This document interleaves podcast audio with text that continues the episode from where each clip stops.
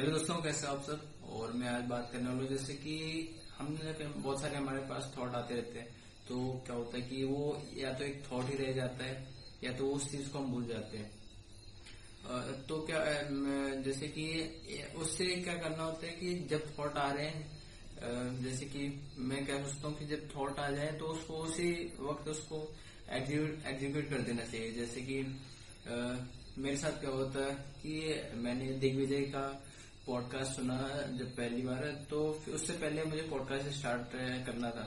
लेकिन मैं मतलब कि एक डर रहा था कि पॉडकास्ट कैसे स्टार्ट करूँ फिर आ, कैसे कर पाऊँगा आगे कैसे कर पाऊँगा। लेकिन फिर मैंने पॉडकास्ट दिग्विजय का पॉडकास्ट सुना।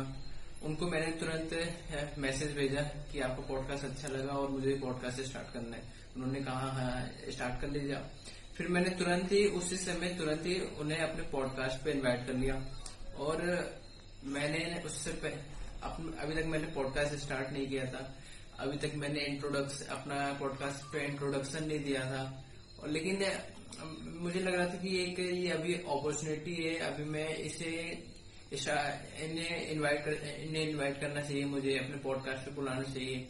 और ये एक से, इससे मैं अपने पॉडकास्ट भी स्टार्ट कर पाऊँगा। और मैं फिर अगले दिन मैंने पॉडकास्ट का इंट्रोडक्शन एपिसोड रिकॉर्ड किया।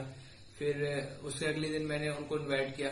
फिर, अगर मैं उस दिन इनवाइट नहीं कर इनवाइट नहीं कर पाता उन्हें तो शायद मैं अभी पॉडकास्ट भी स्टार्ट नहीं कर पाता। और अभी मैंने जो सात गेस्ट भी बुलाए थे अपने पॉडकास्ट पे, शायद वो सात गेस्ट भी बुला नहीं पाता। तो आपको एक क्या करना होता है कि जो चीज़ आ रही है आपके मन में, उसे एग्जीक्यूट कर दो उसे। हो सकता परफेक्शन मतलब कि वो चीज़ हो सकता है कि परफेक्ट ना हो उतनी।